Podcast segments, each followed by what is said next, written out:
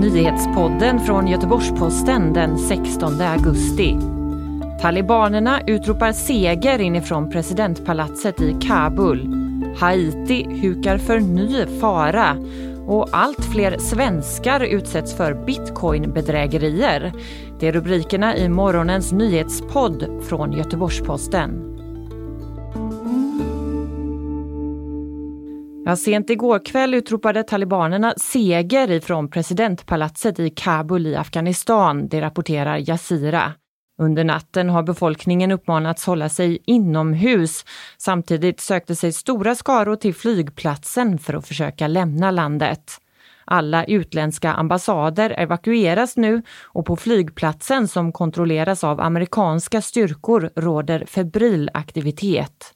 FNs säkerhetsråd ska i eftermiddag svensk tid hålla ett extrainkallat möte om situationen i landet. Under gårdagen nära på fördubblades dödstalen i Haiti efter det stora jordskalvet i lördags. Närmare 1300 personer uppges ha dött hittills. Samtidigt hotas landet nu av ovädret Grace som är på väg mot området. Ovädret väntas föra med sig skyfall med översvämningar och störtfloder som följd och det här kan komplicera sökarbetet i rasmassorna.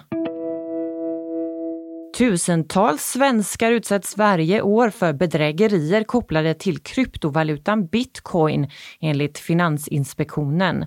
Bedragare ringer upp människor och försöker få dem att gå med på falska bitcointransaktioner.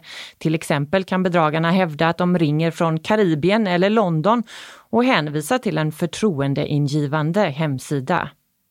Och mörkertalet tros vara stort eftersom få anmäler att de blivit lurade på grund av skam. Det rapporterar Sveriges Radio Ekot.